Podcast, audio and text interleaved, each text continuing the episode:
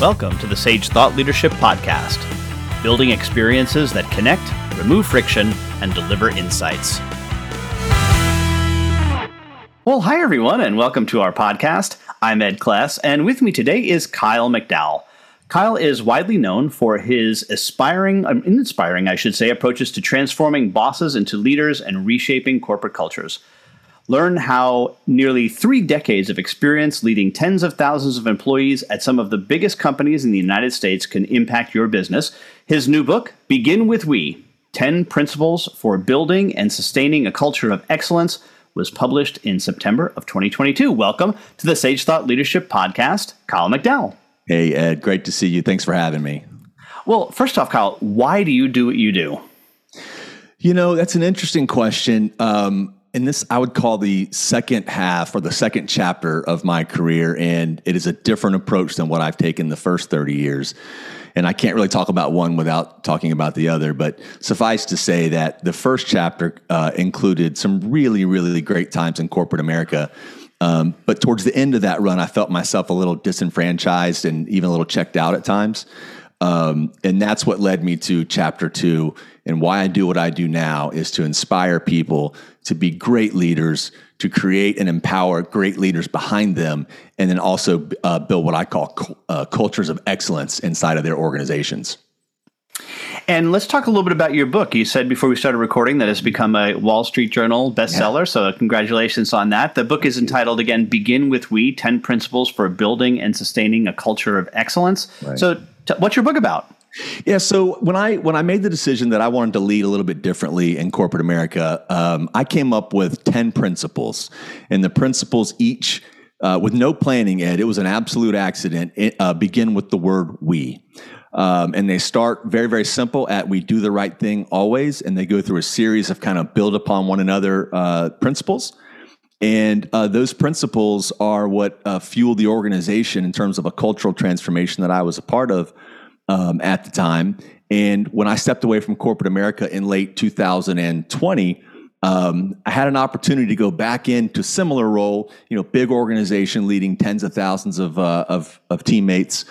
Um, and that was very appealing to me. But the second option was to take these principles and evangelize them across all of corporate America and try to have a bigger impact across multiple companies and organizations. So I chose the second path, um, and and that and that involved writing the book. So, uh, like I said, I left in late 2020. Uh, took 18 months to write the book.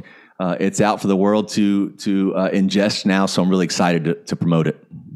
And what do you think are some of the things that that uh, corporate America gets wrong with leadership? What do they what do they not do correctly that they really should be doing a better job with?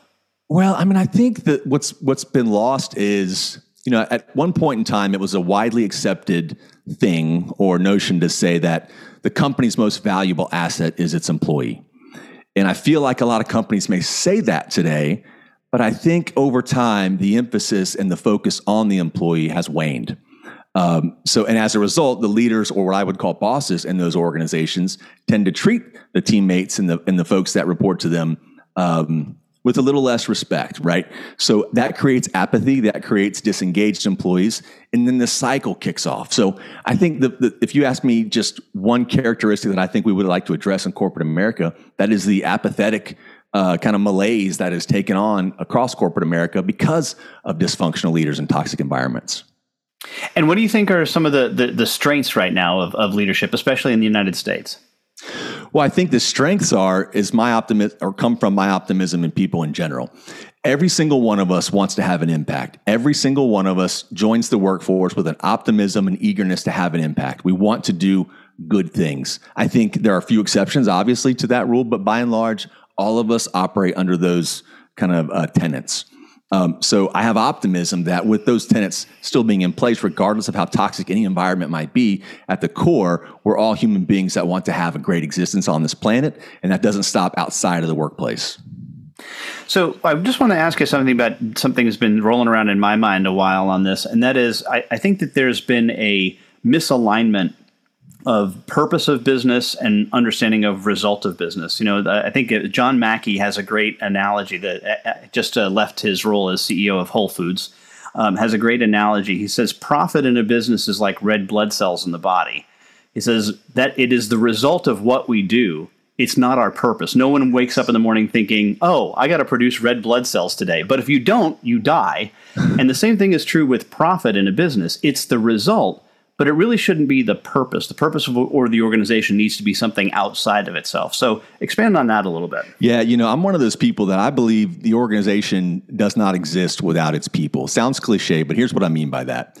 I've never met a person named Whole Foods.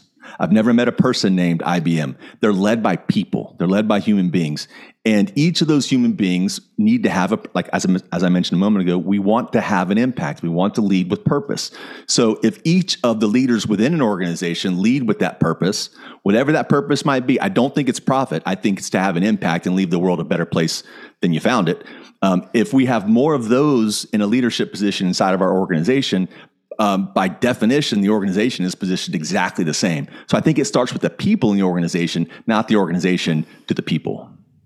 And trying to communicate that down throughout the ranks, because I think a lot, a lot of people just are stuck with this notion that you know businesses are in business to make a profit, but that's not yeah. really true. That's absolutely right, and and obviously making money is part of the capitalist world that we're in. Um, but I, it's it is it is too often becomes the maniacal focus of leaders. And that's when the treatment of those employees, as I mentioned earlier, the greatest asset, not the product or service that we sell, that's when we go awry. And uh, Kyle, we have an exit question that we ask all of our guests, and that is who is a hero of yours and why are they a hero? Uh, that's easy for me. My my hero is my mother. Um, she instilled and she instilled a work ethic in me that um, that I'm very very proud of. Um, I would say, in addition to the work ethic she passed on to me, just how to be a good human, treat people with respect, uh, and always follow that golden rule. As cliche as that sounds, that's exactly how I'd answer that question. And lastly, Kyle, how can somebody contact you?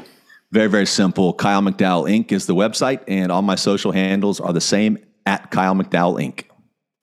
Outstanding. The book is Begin with We 10 Principles for Building and Sustaining a Culture of Excellence. We'll put a link to it in the show notes. Kyle McDowell, thanks so much for being a guest on the Sage Thought Leadership Podcast. Oh, it's my pleasure, Ed. Thank you again.